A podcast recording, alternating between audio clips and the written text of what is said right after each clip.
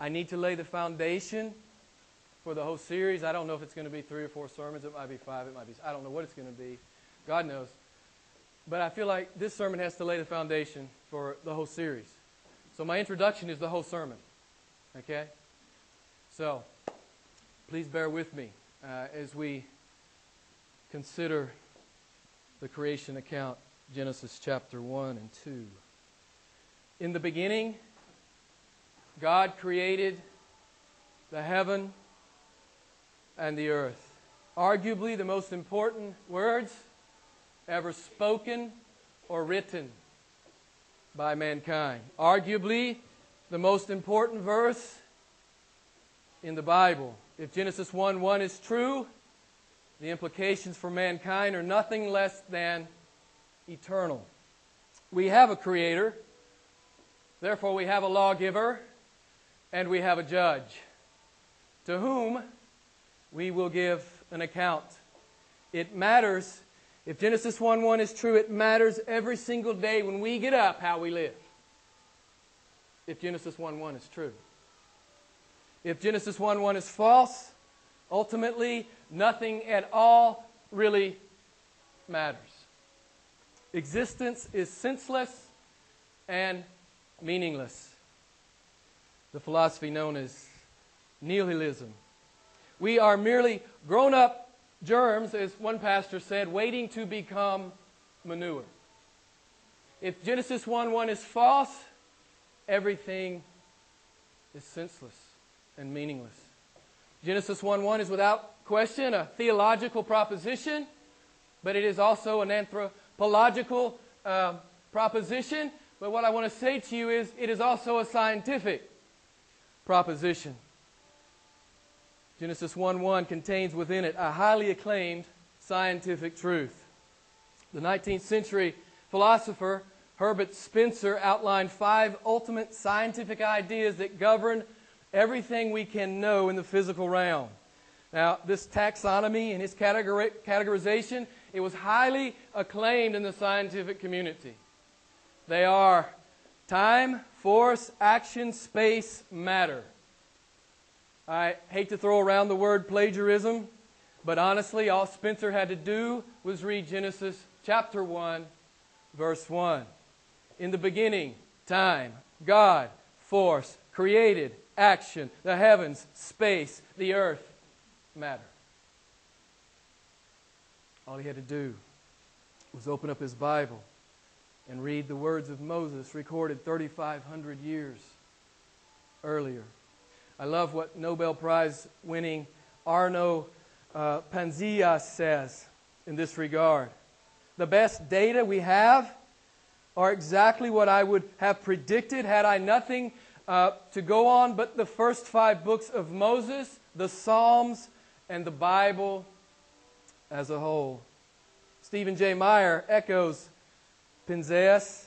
Meyer is a Cambridge ed- educated physicist, geologist with advanced degrees in molecular biology and evolutionary theory. Meyer says this, and this is what I want you to get. This is the foundation I want to lay for Genesis chapter 1 and Genesis chapter 2.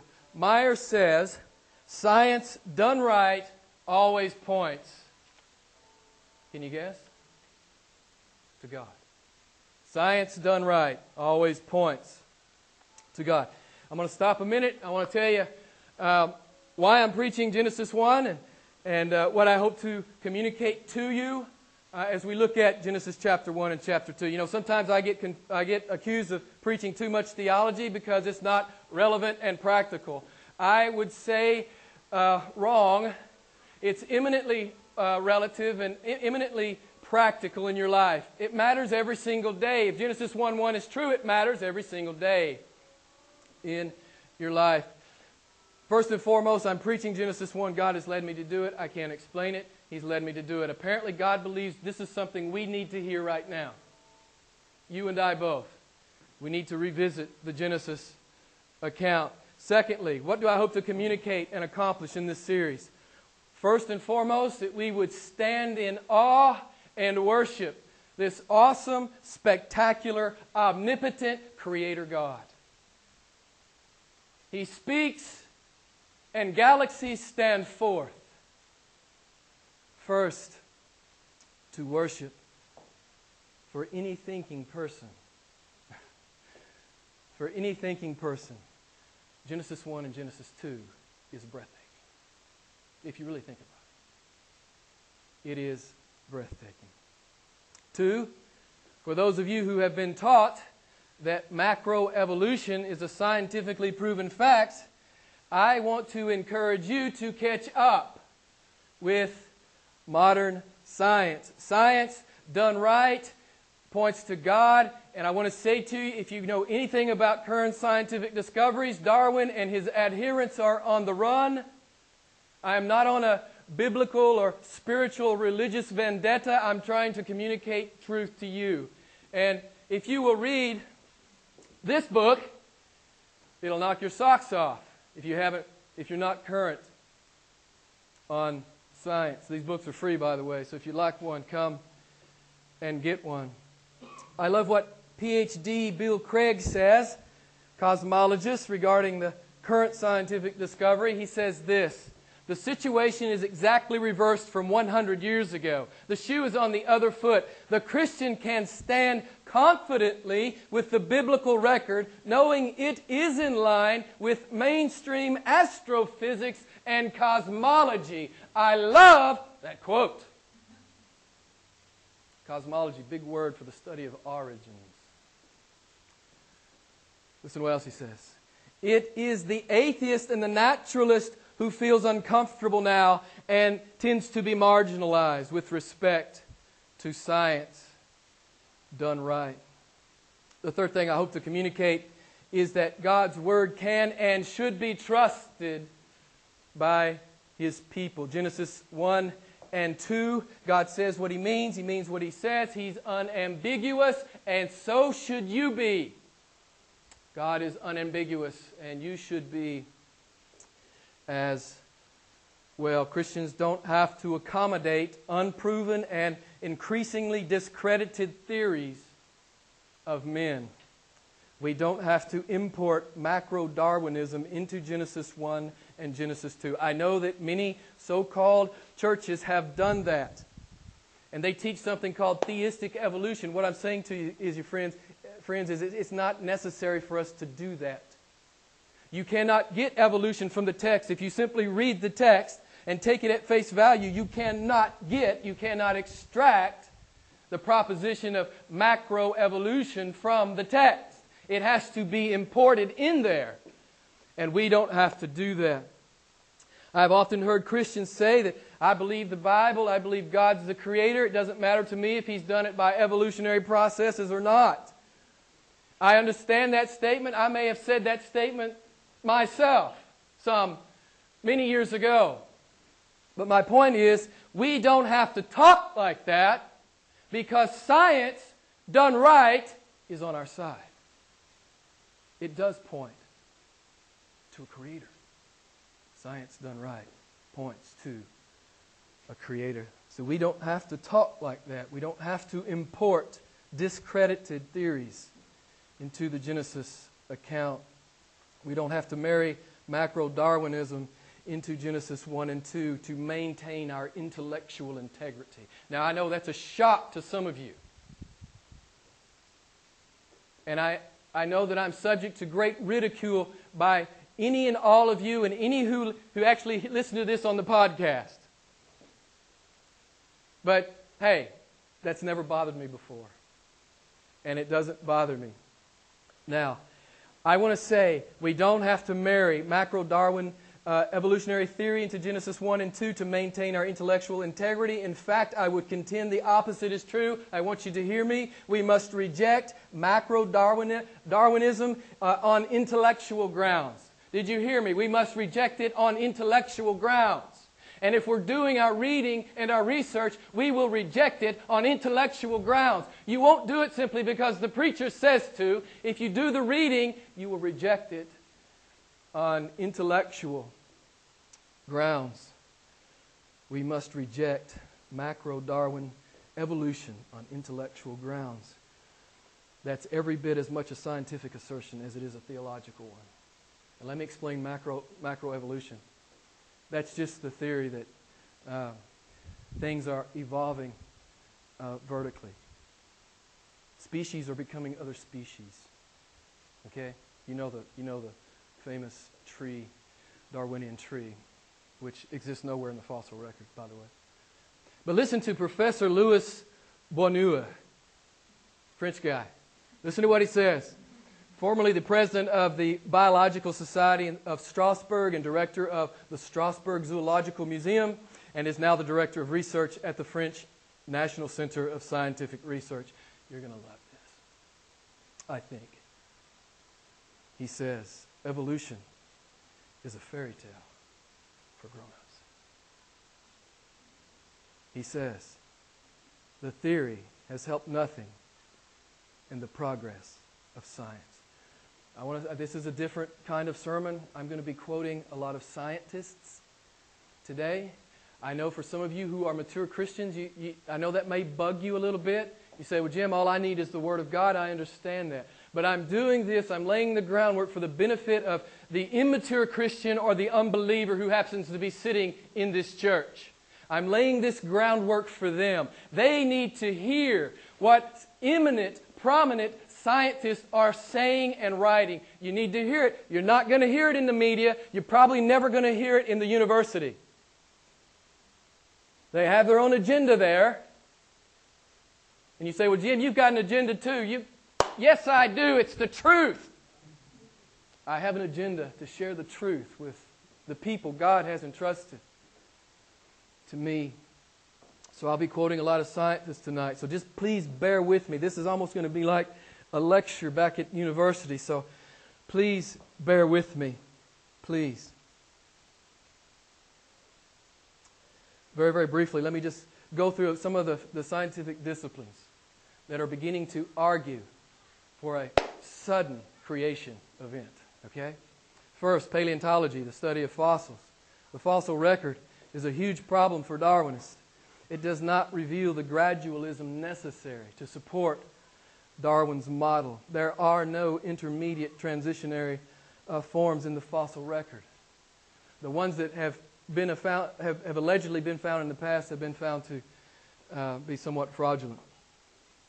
In fact, the fossil record reflects a sudden explosion of fully formed and diverse body types it's called the Cambrian explosion. Harvard geologist Stephen Jay Gould calls this the trade secret of paleontology. We don't tell the public we don't really understand or see any evidence for macro Darwinism. That's not what we tell the media. That's not what we tell the public. That's not what we tell men and women at the university. Niles Eldredge is a paleontologist, he says this We have said that macroevolution is supported in the fossil record, all the while knowing that it is not. I'm quoting scientists, okay? Don't take my word for it. You go do your own reading. You go do your own reading. And you study for yourself. Second, uh, cosmology, the study of the origins, uh, uh, the origins of the universe the uni- this, this, this universally accepted argument that the universe had a beginning. It's called, in, in scientific parlance, it's called the Big Bang.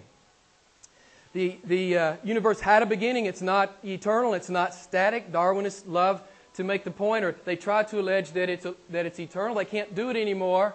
Big Bang cosmology has refuted that. So they're doing a lot of other goofy things uh, to get around that. You'll have to read on that for yourself. But uh, this cosmology is supported by Einstein's theory of relativity and the Big Bang hypothesis. It is a severe blow to the Darwinists. Number three, physics and astronomy. I love this. The fine tuning aspect of the earth. It's called the anthropic principle. The just so conditions needing for, needed for you and I to survive on this planet. The precision in the physics from gravity, the energy density of space, the electromagnetic force, the nuclear force, etc., etc., etc., the carbon cycle, the oxygen cycle, the nitrogen cycle, the phosphorus cycle, etc., etc., etc., to the proximity of the earth to the sun and the moon, argues for design. It argues for that. The fine tuning is astonishing. Fourthly, the, the biochemistry. Some of you know this. The irreducible complexity at the molecular level. Darwin actually said this in his Origin of the Species, and I agree with Darwin on this one. He's exactly right. Darwin says if it can be demonstrated that any complex organism existed which could not possibly have been formed by numerous successive slight modifications, my theory would absolutely break down. Brothers and sisters, it has been scientifically demonstrated. Evolution's a fairy tale. Macro evolution. Someone's calling me. They've heard about the sermon. They want to know what I'm talking about. But I'm not going to talk to them. I'm going to hang up on them. Fifth, fifth, genetics, the stunning evidence of molecular genetics, the staggering amount of biological information embedded in every cell. DNA, deoxyribonucleic acid. Dar- Darwinists cannot begin to explain where all the information came from. Matter and energy does not give rise to information. Information transcends matter and energy. The cell is, the single cell is proclaiming the glory of the Creator God. Number six, mathematics. In relation to the complexity that permeates all of creation down to the single cell. The simple laws of mathematical probability rule out the possibility of such complexity and function coming into being by random chance. Uh, you're going to love this, I think. The probabilities of one short functional protein uh, molecule coming into existence randomly is one chance in a hundred thousand Trillion, trillion, trillion, trillion, trillion, trillion, trillion, trillion, trillion, trillion. 10 with 125 zeros behind it. Beloved, that's just one molecule. That's just one molecule, not to mention bubble, bumblebees and badgers and, and galaxies and um, complex ecosystems. That's one cell. To extrapolate these kinds of odds to highly organized complex and functional life forms on the earth, as one scientist says, is to invoke a naturalistic miracle. Not only is it something from nothing, which is logically and rationally impossible, it's an amazingly complex, synergistic, functional, and interdependent biological or environmental system. I'm not exaggerating when I say this. It takes a larger faith statement to be a, a macro Darwinist than it does to be a Christian. You have to believe, if you're a macro Darwinist, you have to believe that no one plus nothing equals everything. That's what you believe. If you are a strict uh, Darwinian, that's a larger faith statement than in the beginning, an awesome God created it all. And He upholds it all by the power of His Word. Some of you might be legitimately asking me, well, why is this, why, if this is true, Jim, if what you're saying is true, why is it not taught? That's a great question. You should go ask your administrators at, the, at your school and at the university. That's a great question. You should go ask them that. But we know, if any of us have done much reading, that there's a naturalistic and materialistic bias in modern science. Stephen Meyer is right. Science Science done right points to God, and it inevitably yields up theological implications. Obviously, this is a great inconvenience to the atheist, the naturalist, and the materialist. And I'm just going to give you some quotes. I think uh, this will be uh, uh, interesting for you. I'm going to give you some quotes from scientists about their stand on some of these things. For example, the Big Bang hypothesis which actually demonstrates that there was a beginning. This is a huge problem for Darwin. If there was a beginning, how did the beginning begin? How did the beginning begin? Atheist Kai Nielsen said this Suppose you're standing, uh, suppose you suddenly hear a loud bang And you ask me, what made that bang? And I replied, nothing. It just happened. You would not accept that answer, would you? And yet billions of people on the planet accept it because they don't, they don't, they don't logically and rationally question it and they don't read for themselves. They are sheep who simply believe what the media tells them and what academia tells them. They don't read and study and learn on their own. So you can see the macro Darwinist problem here. And listen to some of these quotes. The British astronomer Arthur Eddington called the theistic implications repugnant. Talking about the implications that the universe began and they don't know how to explain it. He finds it repugnant. MIT's Philip Morrison says, I would like to reject it. American astronomer Robert Jastrow says, it is distasteful to the scientific mind. In fact, it is traumatizing. Biologist D.M.S. Watson said this The theory of evolution is a theory universally accepted, not because it can be proved by logically coherent evidence to be true, but because the only alternative is special creation, and that is clearly incredible. Paleontologist L.T. More said, Our faith is in the idea of evolution. Uh, uh, depends upon our reluctance to accept the uh, antagonistic doctrine of special creation. Do you hear what these guys are saying? I refuse to believe that. Even if the data takes me there, I refuse to believe it. I won't go there. Even if the data takes me there, I won't go there. Anthropologist Sir uh, Arthur Keith said this evolution is unproved and unprovable. We believe it because the alternative is unthinkable. Scientists speaking candidly. Beloved, this is not essentially and ultimately about science. It's about a worldview. It's about an anti theistic worldview known as naturalism. Known as naturalism. Listen to PhD Jonathan Wells. You're going to like this quote, I think. My conclusion is he's a molecular biologist. My conclusion is the case for Darwin evolution is bankrupt the evidence for Darwinism is not only grossly inadequate, it is systematically distorted. If you've ever looked at a textbook and then actually read uh, about the examples they're showing you in the textbook, you will understand what it means when he says systematically distorted. I am convinced that sometime in the not too distant future, maybe 20 or 30 years from now, people will actually look back in amazement at how anyone could have ever believed this. Darwinism is merely materialistic philosophy masquerading as science, and people are recognizing it for what it is. The fourth thing I want to accomplish in this, in this series, and I know tonight's different, just give me grace. I'm trying to lay some groundwork. I'm trying to lay some groundwork. The fourth thing I want to accomplish is I want to convince you parents and you future parents that you must fight for the intellectual integrity of your children because the world will try to steal it away.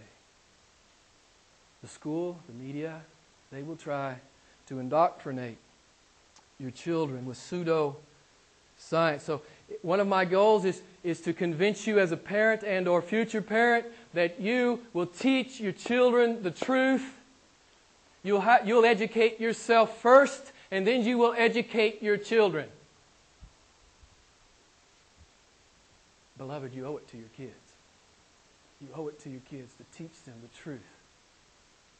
To teach them the truth. So I challenge every parent in here to do that. So, ICM, the International Church of Milan, is declaring itself with regard to origins. Yes, we know we'll be subject to scorn, insult, and ridicule from unbelievers. Yes, we know we'll be called unenlightened, uneducated, knuckle dragging Bible thumpers. Yes, we know that we are swimming upstream uh, certainly against academia and the media and the world at large, but sadly, even in uh, what is called Christendom today. We are swimming upstream. Many uh, have acquiesced and accepted uh, theistic evolution into their, their dogma. It's a huge mistake. It's just simply not true.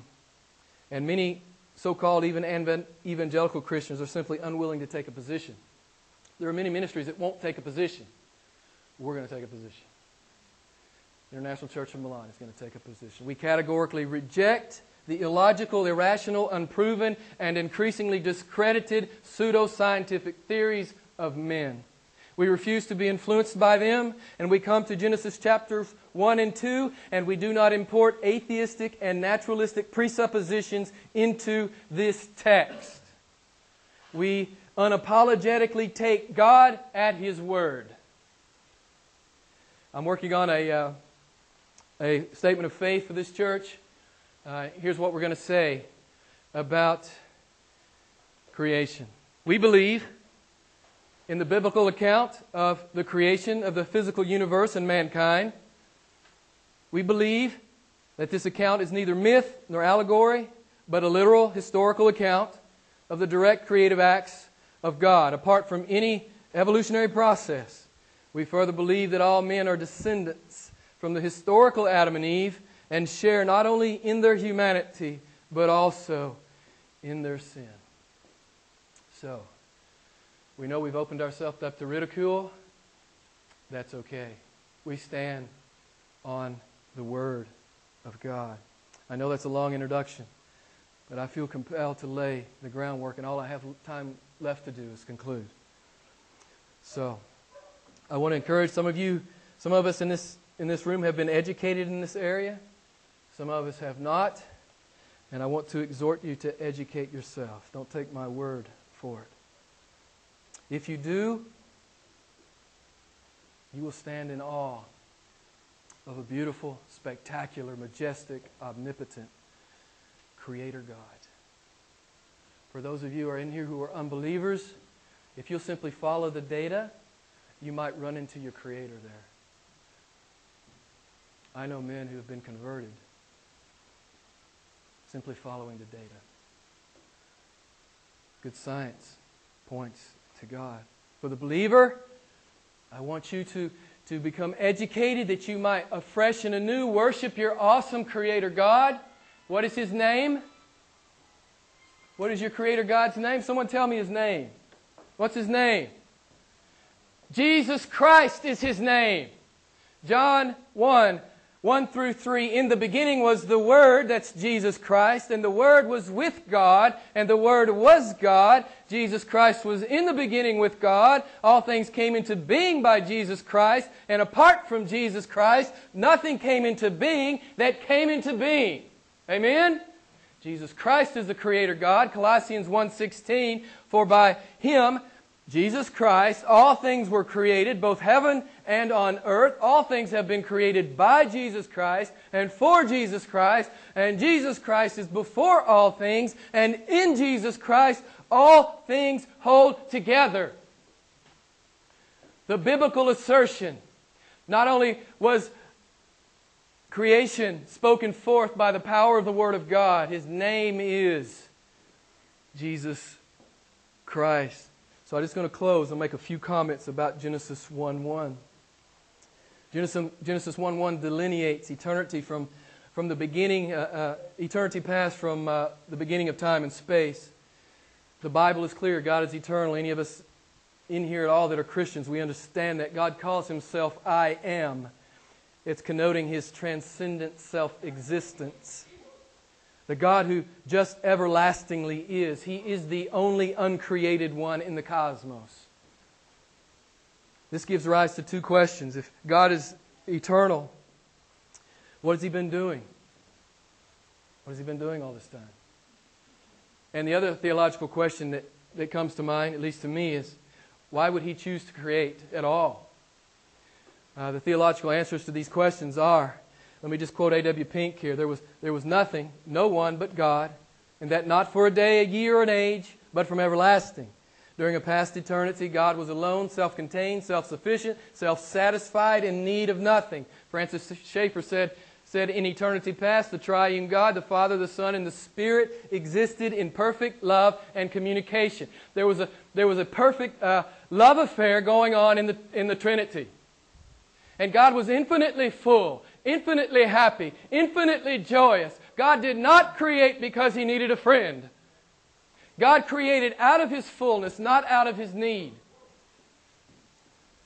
Piper said it the best, I think. In creation, God went public with the glory that reverberates joyfully between the Father and the Son.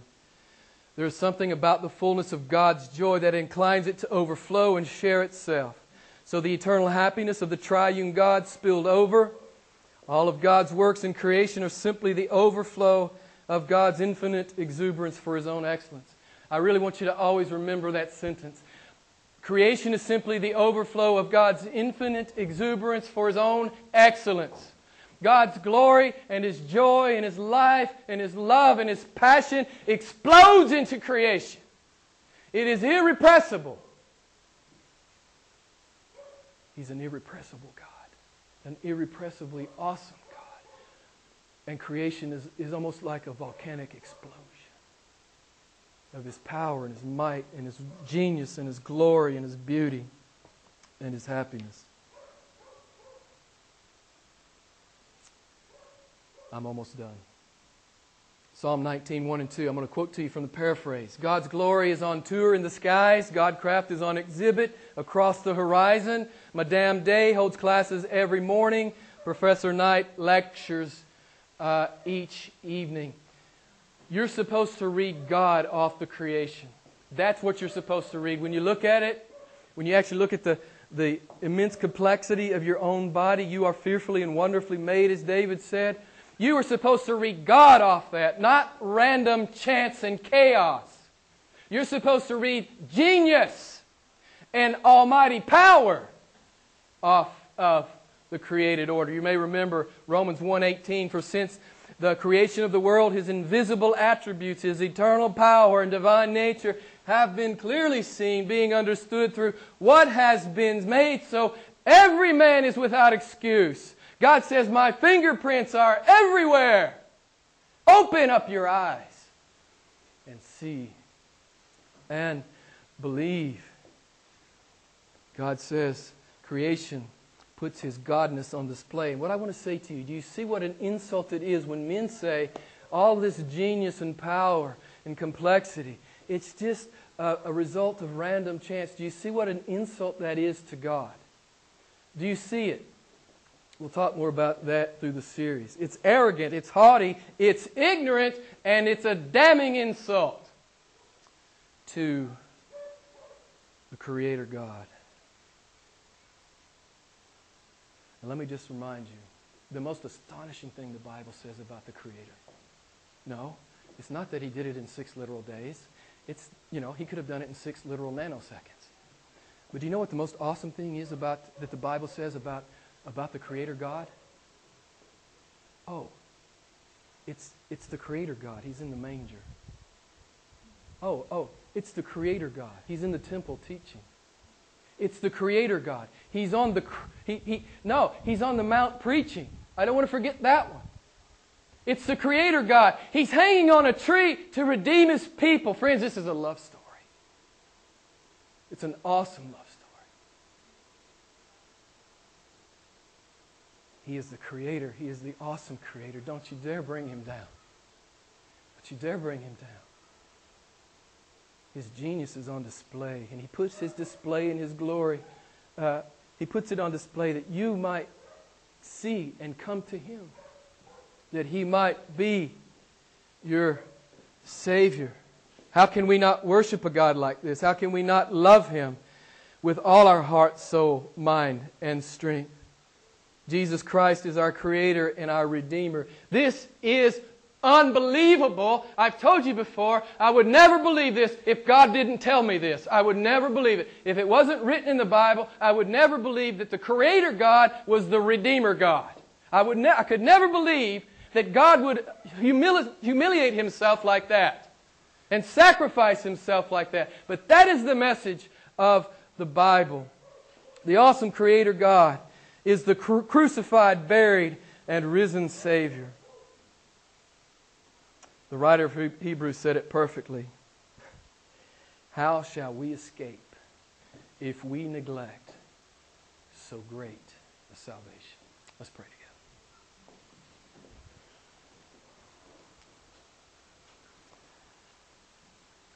Father, we, uh,